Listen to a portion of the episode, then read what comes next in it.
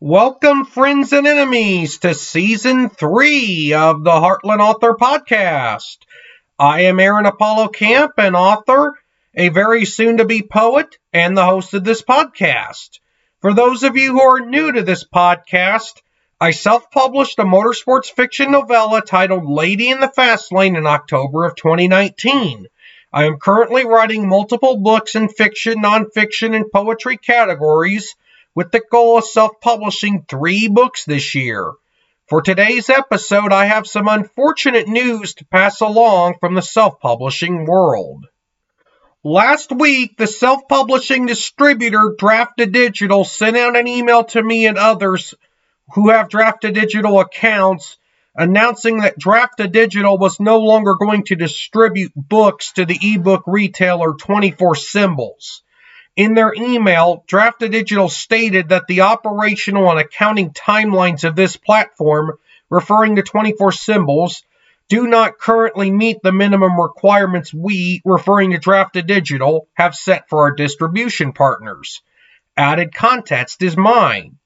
Draft2Digital also announced that any book published through Draft2Digital that was listed on 24 Symbols will be delisted, although Draft2Digital will cover any outstanding royalties that authors have earned for sales made via 24 Symbols. While 24 Symbols still appears to be operational at this time, their parent company, Best Share of Madrid, Spain, was in administration a year ago.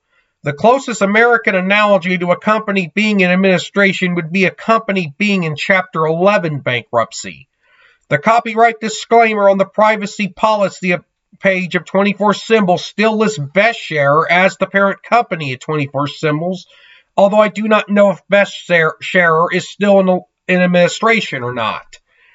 Losing distribution of 24 Symbols is not the biggest loss for Draft2Digital authors, unless, of course, their books received a lot of sales from 24 Symbols, but it is a loss nonetheless.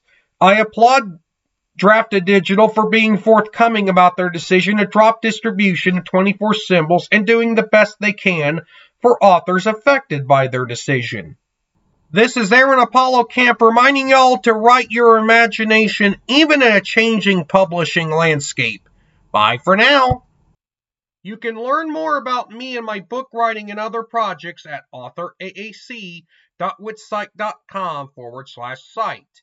You can also follow me on Twitter and Facebook at authoraac and on Instagram at Aaron Apollo Camp Writes. I can be reached via email at campaaronapollo at outlook.com. Copyright 2021 by Aaron Apollo Camp, all rights reserved. This podcast episode is intended for private listening by the podcast audience. Any reuse or retransmission of this podcast episode without the express written consent of the podcast host is prohibited except under fair use guidelines.